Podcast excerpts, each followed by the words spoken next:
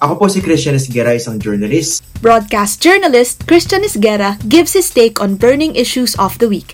Conversation na base sa facts, hindi falsehoods. Listen to it first on Vera Files.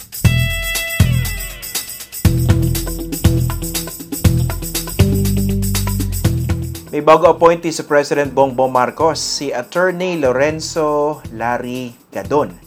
Ang posisyon, Presidential Advisor for Poverty Alleviation. Really? Nakalagay sa press release ng Malacanang, his appointment reflects the government's commitment to address one of the most pressing challenges faced by our nation. Hindi po biro ang problema. As of 2021, nasa 18.1% po yung tinatawag na poverty incidence sa bansa.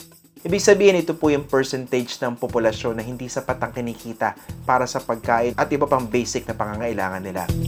Sa latest SWS survey, labing apat na milyong pamilya ang tingin sa sarili nila mahirap pa rin. Mahaba, komplikado at masalimuot po yung issue ng poverty alleviation. Kaya nga ang tanong, eh bakit si Gadon?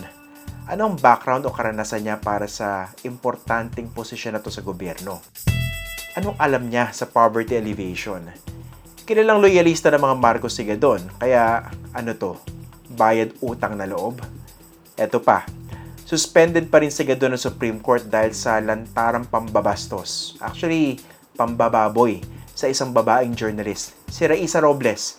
Nagkalat po sa internet yung video.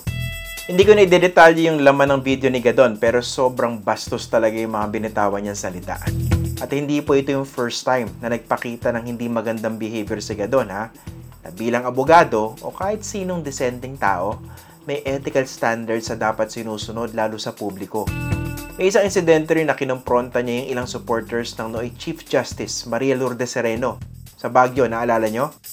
Pinagmumura sila na Gadon saka nag-dirty finger pa. Sa isang interview dati, sinabi niya na namatay daw si former President Noynoy Aquino dahil sa, ano ba yun? HIV? Nalantarang kasinungalingan at pagsasalaula sa isang yumao.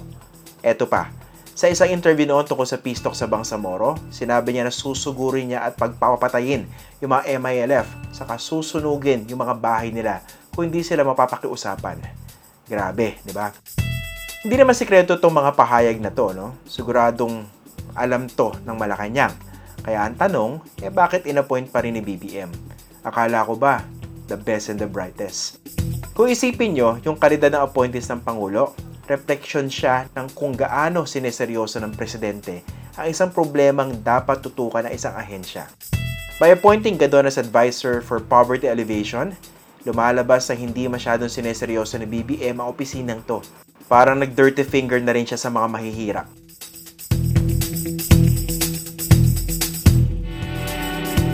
Subscribe to Vera Files on YouTube, Spotify, and Apple Podcasts so you won't miss Christian Esguera's weekly commentaries. Para naman sa usapang facts, abangan ang What the F podcast ng Vera Files every second and fourth Tuesday of the month.